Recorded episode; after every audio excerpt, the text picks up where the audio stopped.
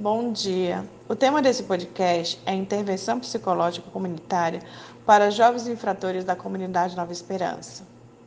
E para abordar esse assunto estarão presentes as discentes do sexto semestre do curso de Psicologia da Univag, Angélica Cabral e Eliane Mansour. Bom dia, meu nome é Angélica Cabral, então, Helene, a comunidade Nova Esperança é uma comunidade pequena em situação de vulnerabilidade. Seus moradores vivem em moradias sem estruturas e saneamento básico. É uma comunidade em que o tráfico comanda e, de certa forma, é o ponto de apoio e segurança de sua população.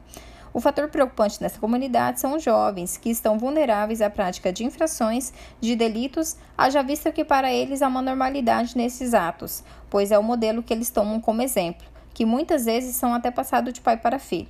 Muitos jovens acabam praticando atos infracionais para terem de forma mais rápida e fácil suas necessidades supridas. É importante também enfatizar o processo delicado de transição do adolescente, em que as condições vulneráveis implicam em desordem de conceitos e frustrações. Autores como Bluth 2002 e Schumacher 1996, eles pontuam que essa transição da adolescência para a vida adulta traz conflitos importantes para o desenvolvimento do adolescente e para entender essas transições tem que entender o marco histórico que contextualiza e emerge em questões sociais. Bom dia, eu sou Eliane Mansour. E diante desse contexto, em que pensamos em uma intervenção através da roda de conversa para os jovens da comunidade Nova Esperança, é, entendemos que é uma forma que possibilita uma reflexão recíproca do assunto. Né?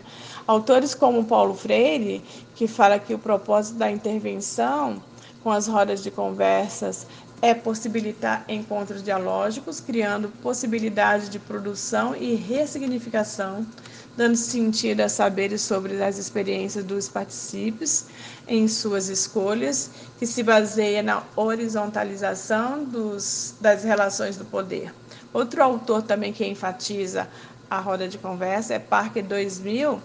Ele fala que a proposta das rodas de conversas sustenta-se na possibilidade de favorecer a fala aos adolescentes sobre os assuntos social e moralmente proibidos e desviantes, é, permitindo questionamentos, reflexões e muitas vezes a desconstruções de dúvidas e mitos a partir de, da comunhão dos medos e anseios, dos, dos encontros entre os adolescentes e os estudantes do grupo de pesquisa e os profissionais da comunidade envolvida no projeto.